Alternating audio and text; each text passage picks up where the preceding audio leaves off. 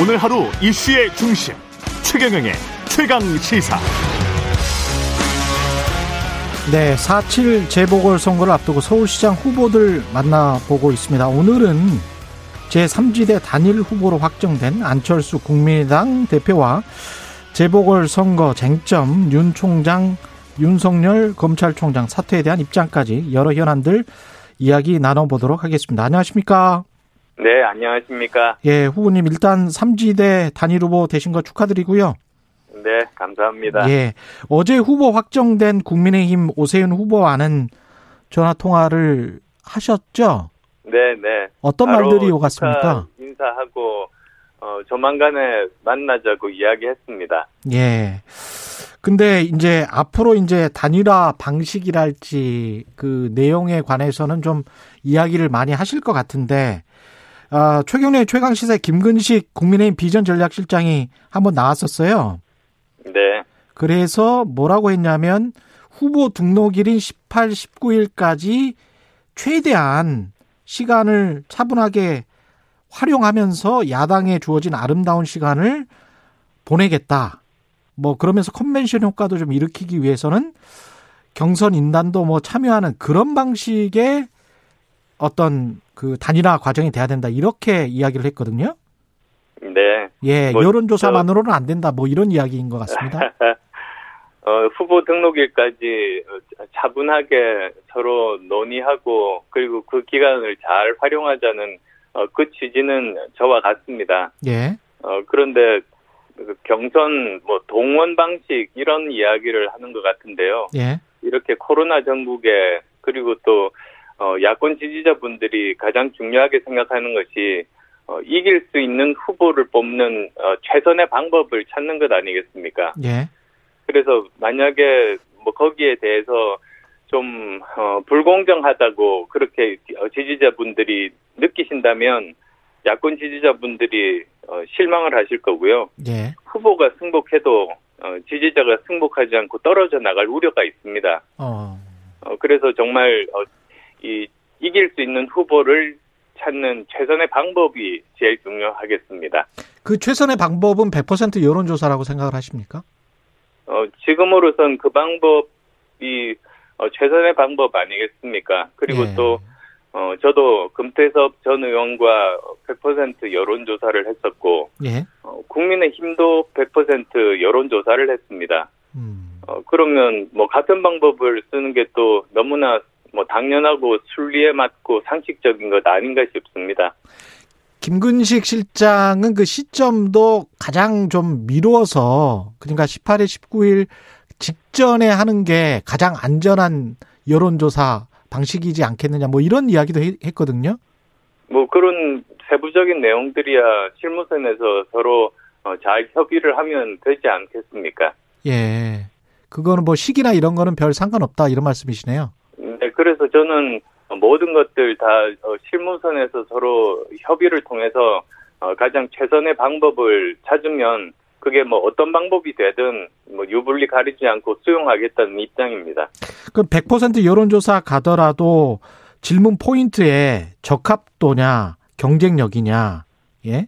누가 당선 가능성이 있느냐, 또는 누가 국민의힘 후보 또는 야권 후보로 적합하냐, 뭐 이렇게 그 질문 문항을 넣는 것들, 이런 것들은 논란이 될 것 같은데요.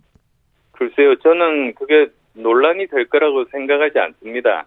그래요? 단일화라는 것 자체가 왜 단일화를 하겠습니까? 여당에 이기기 위한 것이 단일화 목적 아닙니까? 예. 그러면 이길 수 있는 후보 뽑는 최적의 방법 찾는 게 어, 너무나도 당연하고 국민 상식에 맞는 것이죠. 그 방법은 뭐라고 생각하십니까? 어, 그것도 역시 서로 어, 협의를 하면 어, 저는 생각은 같을 거라고 보는데요. 예. 뭐 생각의 차이가 있으면 서로 세부적으로 논의하면서 풀 수 있다고 봅니다. 그 문항에 같으니까요. 예, 문항에 그 소속 정당을 넣는 거 있잖아요. 질문 문항에. 이거는 예, 어떤 뭐 입장이세요? 그것도 역시 저는 별 뭐 개의하지 않습니다. 저 그 협의를 통해서 다 합의가 가능하지 않을까 생각합니다. 근데 이거 같은 경우는 꼭그 명확하게 답변을 해 주셔야 될 것 같은 게 2번이나 4번이냐는 굉장히 좀 중요한 문제지 않습니까? 이거는 왜냐면 투표 용지에 그렇게 되는 거니까 그러니까 국민의 힘으로 힘의 후보로 나오느냐 아니면 4번 그 지금 국민의당 대표기 때문에 이 국민의당 대표를 하면서 그냥 계속 나오는 것이냐 이거는 굉장히 중요한 문제여서요. 야권 지지층들의 힘을 결집할 수 있는 최선의 방법이 무엇인가? 예. 그게 근본적인 질문 아니겠습니까? 지금 말씀하신 거는 어 그것을 어, 그 얻기 위한 세부적인 방법론 지금 말씀하시는 거고요. 그렇죠. 어 그래서 어떻게 하면 지금 현재 서로 어, 생각이 다른 두 커다란 지지층이 야권에 있습니다. 예. 어, 제1야당 어, 지지층이 있고 그 다음에 또 어, 지금 민주당에는 실망했지만 어, 제1야당을 아직은 지지하지 않, 않으시는 그러니까 어, 반민주 어, 비 어, 국민의힘 이렇게 부를 수 있겠군요. 예. 반민주 그두 비국민의힘. 지지층 예. 중에서 어느 한쪽이라도 어, 떨어져 나간다면 선거에서 이기기가 어렵습니다. 음. 어, 그래서 어떻게 하는 것이 어, 두 지지층을 끝까지 어, 가지고 갈 수 있는 최선의 방법인지 서로 머리를 맞대고 지혜를 모아야겠죠. 근데 그게 이제 구체적으로 좀 나와야 될 것 같은데 국민의힘 김종인 비대위원장은 기호 2번이 아니면 법적으로도 선거운동하기가 굉장히 힘들다. 선거운동 해줄 수가 없다. 안철수 후보가 단일화된 후보로 뽑힌다고 하더라도 이런 이야기거든요. 어, 10년 전 생각해 보십시오. 10년 전에 그 당시에 어, 박원순 후보가 무소속으로 아마 10번이었을 겁니다. 예. 어, 그때 그 선거 캠프를 가보면 어, 민주당 사람들로 가득 차 있고 민주당에서 열심히 선거 운동 했습니다. 아, 그랬군요. 그래서 10번으로 가도 상관이 없고 국민의 당 대표로 나와도 상관이 없다 그런 말씀이시네요. 결국은. 지금으로서는 어떻게 하면 어, 서로 생각이 다른 양쪽 지지층들을 어, 다 안고 갈 수 있는가 예. 그게 가장 중요한 어, 그 포인트입니다. 그 입당은 지점을 그러면 중심으로 해서 어, 방법을 찾는 거죠. 예, 그러면은 입당은 지금으로서는 생각을 안 하시고 있는 거네요. 어, 입당하라는 말은 저보고 탈당하라는 말씀 아니신가요? 그렇죠. 그러니까 탈당은 못 한다. 예. 제- 그러- 제가 탈당하면 아마 어, 저희 당 지지자분들 여론조사를 보면 거의 10% 정도 됩니다만 어, 그분들 그리고 또 당원분들이 그 누가 단일 후보가 되더라도 지지를 흔쾌히 하실 수가 있겠습니까? 아. 어, 서로 시너지가 나는 방법을 찾아야죠. 아, 그러네요. 입당은 입당은 탈당을 전제로 하는 것이니까 또 그렇 그렇 게 들어 듣고 보니까 또 그렇습니다. 그러면은 최종 단일화는 시한은 언제까지로 생각하고 계세요? 어, 18, 19일이 후보 등록일입니다. 예. 어, 그래서 어, 후보 등록은 단일 후보로 하는 것이 어, 그게 상식에 맞고 어, 순리라고 생각합니다. 음. 그렇습니다. 만약에 최악의 경우에 단일화가 안 되면 형식이나 어떤 문제 때문에 그러면 그대로 완주하실 생각이십니까? 저는 단일화 반드시 될 거라고 봅니다. 어, 그건 어, 정말 저 시대 정신이라고까지 저는 어, 표현을 한 적이 있습니다만 예. 이번에는 야권은 반드시 단일화를 해야 한다. 예. 그래서 서울시장 선거에서 야권이 이겨야만 내년 대선에서도 정권 교체가 가능하다는 게 어, 야권 지지자들과 많은 국민들의 열망입니다. 그걸 거스르는 사람은 앞으로 정치를 할 수 없을 겁니다. 그러면 국민의힘에서 그래도 굳이 2번 아니면 안 되겠다라고 계속 주장을 해서 만약에 협상이 결렬 결렬된다면 어 야권 단일 후보를 위해서 사퇴하실 용의도 있으신가요? 지난번처럼 이렇게 손을 또 들여 주실 용의도 있으신가요? 어, 전혀 없습니다. 전혀 그리고 없으세요? 그럴 가능성도 없습니다. 사실 이번에 오세훈 후보께서 선출이 되신 거를 보면서 예. 어쩌면 그 선출되신 가장 큰 이유가 어 저와 단일화하는 가능성이 훨씬 더 높다고 음. 판단하신 분들이 많아서 이런 결과가 나온 것이다라고 생각합니다. 비슷한 색깔이어서 예. 어떤 중도층을 충분히 공략할 수 있어서 그런 말씀이신가요? 아, 그리고 또 아, 예? 합리적인 분으로 저는 알고 있습니다. 아. 아, 이야기가 통하는 분으로 알고 있습니다. 오세훈 후보의 강점은 뭐라고 보십니까? 아무래도 어, 전직 시장으로서의 경험이 있으신 분 아니겠습니까? 예. 예, 그게 뭐 가장 큰 강점이라고 생각하고요. 음. 어, 그런데 이제 그 이후로 10년이 흘렀습니다. 어, 그동안에 정부화 시대를 거쳐서 이제 4차 산업혁명 시대, 그리고 특히 지금은 코로나19 방역이 가장 큰 서울시의 현안입니다. 예. 그러면, 어, 누가 이런 일들을 제대로 해결을 할 수 있는 그런 능력을 가지고 있는가.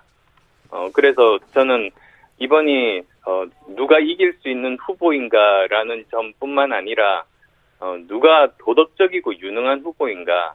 그 두 가지 점이 야권 지지자분들의 선택의 중요한 지점들일 겁니다. 그렇군요. 그러면 저는 예. 어, 의사에 그리고 또 IT 전문가, 음. 벤처기업 경영자, 어, 교수, 어, 정치를 거치면서 어느 한 분야에서도 그 큰 그런 성과들을 못 낸 적이 없었습니다. 어, 그런 것들이 서울 시민들께 어, 신뢰를 드리리라고 확신합니다. 단일화 논의 테이블에서 만약에 또다시 이제 서울시 공동 운영에 대한 어떤 어, 이야기가 나오고 그게 협의가 된다면 어떻게 하실 건가요? 그거는 어, 사실 그 이야기는 음. 제가 먼저 하고 예. 어, 그 다음에 저 오세훈 그 후보께서 화답하신 겁니다. 예. 어, 그러니까 저는 어, 범역 어, 범야권 연립 지방 정부를 구성하겠다. 어, 그렇게 말씀을 드렸고요. 예. 그래서 정말 널리 인재를 구하고 적재적소에 기용을 해서 어, 서울시가 안고 있는 많은 문제들을 실제로 해결하겠다. 그렇게 되면 아 야권에서 책임을 맡으면 서울시가 이렇게 달라지는구나. 음. 그런 기대가 높아지지 않겠습니까? 예. 그것이 바로 어, 대선에서 야권을 또 택해서 정권 교체가 가능하게 할 그런 커다란 동력이 될 수 있다고 봅니다. 예. 야권에서는 지금 정권 심판론이 이번 선거의 핵심이다 이렇게 이야기를 하고 있는데요. 안 후보님께서도 같은 입장이시죠? 가장 먼저는 서울에 대한 부분 짚고 싶습니다. 예. 전임 시장이 어, 성범죄로 저렇게 불행한 최후를 맞이했지 않습니까? 예. 그리고 또 지난 10년간 서울이 정체됐습니다. 음. 지난 10년간 서울을 떠난 인구만 100만 명에 달합니다. 예. 사람들이 모이는 도시가 아니고 사람이 떠나는 도시고요.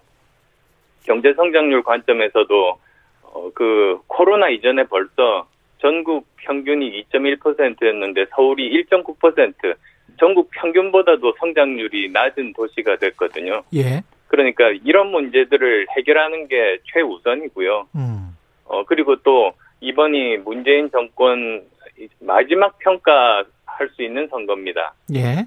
어, 다음이 바로 대선이니까요. 그래서 그렇죠. 예. 어, 문재인 정권이 지금까지 어, 여러 가지 문제들을 뭐 해결을 제대로 한 것이 없지 않습니까?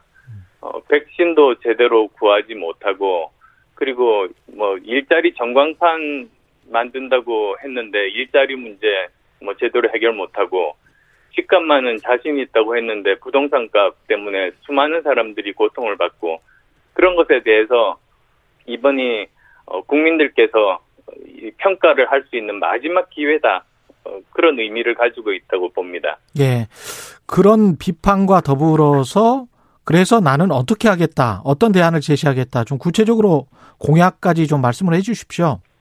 네, 저는 어, 여러 가지 공약들을 내세웠는데요. 예. 가장 중요한 게 저는 세 가지라고 봅니다. 우선 코로나19 방역을 제대로 하는 일이죠. 방역, 그래서 예. 어, 사회적 거리두기에 대해서 주먹구구식이고 어, 소상공인 자영업자분들이 굉장히 어, 고통을 받고 계신데 어, 서울형 사회적 거리두기 모델을 제시해서 어, 그 영업도 가능하면서도 어, 방역을 효과를 최대화할 수 있는 그런 방법을 어, 찾겠습니다. 음. 그리고 또두 어, 번째로는 부동산 문제입니다. 예. 그래서 어, 앞으로 어, 74만 6천 호를 공급하겠다. 어, 그리고 규제에 대해서는 어, 서울시장이 국무회의에 참석할 수 있는 만큼 어, 적극적으로 의견, 어, 의견을 개진하겠다. 어, 그 말씀을 드렸고요. 74만 세 번째 6천 원은 거는- 몇 년 동안 74만 6천 원이죠? 74만요. 제가 5년 공약이었습니다. 5년 동안. 5년 동안 74만 6천 호 공약을 했고요. 예. 어, 그리고 또 세 번째로는 어, 경제 전략, 어, V4 경제 전략이라고 저는 말씀을 드렸습니다만 예.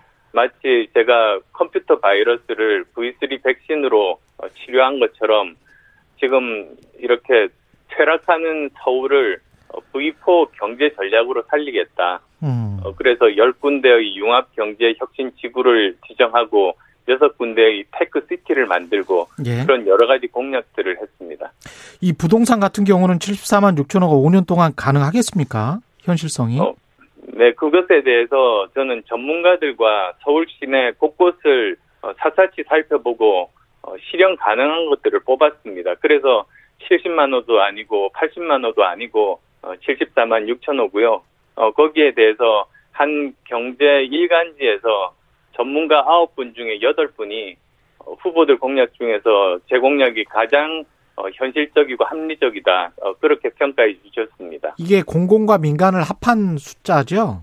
아, 그건 당연합니다. 예. 지금 현재 정부 부동산 그 정책의 가장 큰 문제가 어, 공공만 이 역할을 담당하겠다. 공공 위주로만 하겠다는 부동산 국가주의 때문입니다. 예. 그런데 아시겠습니다만 원래 공공과 민간이라는 게 어, 서로 상호 협력하면서 상호 보완적인 관계가 되어야지만 우리 사회 문제를 풀 수 있지 않습니까? 예. 그래서 뭐 주거 복지는 공공이 하고 재건축은 민간이 효율적으로 하고 또 재개발 같은 경우는 민간 합동이 가장 적절하다는 그런 생각을 가지고 음. 어, 계획을 세웠습니다. 어제 윤석열 검찰총장이 사의를 표명했고 바로 수리가 될 것 같은데요. 어떻게 보십니까? 어, 참 불행한 일입니다. 예. 어, 저는 이번 사태 본, 본질이 이번 정부가 검찰을 아예 없어, 없애버려가지고 권력자들에 대한 비리 수사를 막겠다는 것이라고 보고요. 예. 그 거기에 대해서 윤 총장께서 이 부당한 정권 폭력에 자신의 직을 걸고 민주주의 법치 지키려고 나서신 것으로 평가합니다. 이게 정계 진출을 위한 포석이다라고 비판적으로 보는 시각도 있습니다. 어, 거기에 대해서는 아직 뭐 그건 다 본인의 결심 아니시겠습니까? 예. 그런데 뭐 분명한 것은 어, 야권 지지자분들의 많은 기대가 이제 모여 있는 만큼 예. 앞으로 정치를 하시든 하시지 않든 어, 정권 교체에 힘을 보태 주시는 역할을 어, 하시면 좋겠다는 게 제 희망이고요. 그리고 또 지금 이 시점부터 우리나라의 그 헌법 정신, 법치, 국민 상식, 또 국가 근본에 관한 문제에 대해서 결코 물러설 수 없는 싸움이 시작된 것이 아닌가.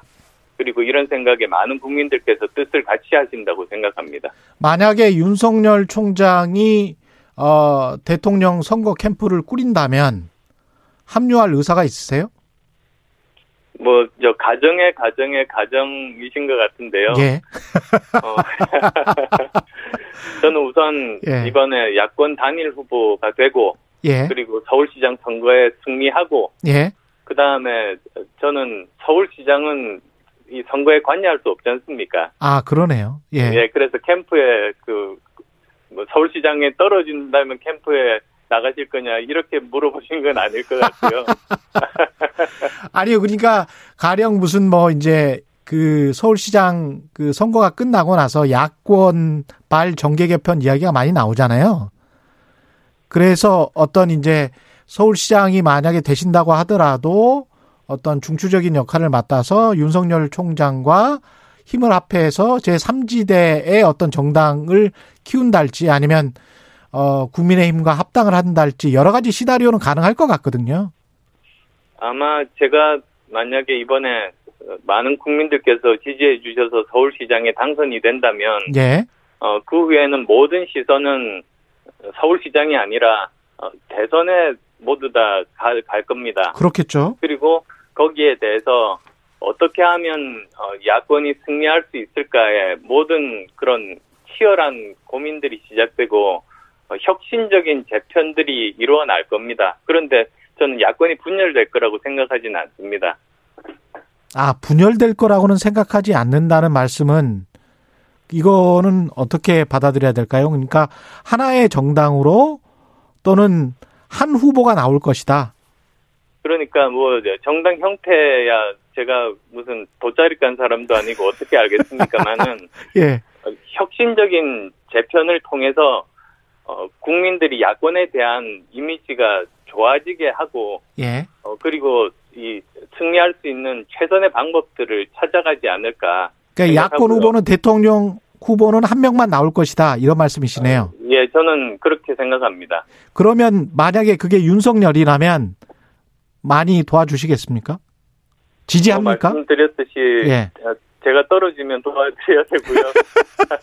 그런데 저는 떨어질 거라고 생각하지 않으니까 예. 제 역할은 서울시장으로서 혁신적인 시정을 통해서 서울 시민들이 어, 체감하실 수 있게 해드리는 음. 겁니다. 그러면 아, 야권에 대한 신뢰가 생기고 그게 제가 대선을 돕는 길 아닌가 싶습니다. 윤석열 총장이 정치를 하는 거는 그러면 반대는 안 하시는 거네요. 지지하시는 거네요. 어, 그건, 어, 본인의 선택 아니겠습니까? 사실 예. 저도 어, 만 10년 전입니다만, 어, 고, 고민을 했었기 때문에 네. 그 고민의 크기가 고통이 얼마나 클 것인지에 대해서는 저- 저 나름대로 이해하고 있는 측면이 있습니다. 예. 그래서 어떤 선택을 하실지는 모르겠습니다만, 어, 제대로 정말 역할을 사명감을 가지고 해주실 거라고 생각합니다. 정치를 하시든 하시지 않든. 네, 알겠습니다. 오늘 말씀 감사합니다. 국민의당 안철수 서울시장 후보였습니다. 고맙습니다. 네, 감사합니다.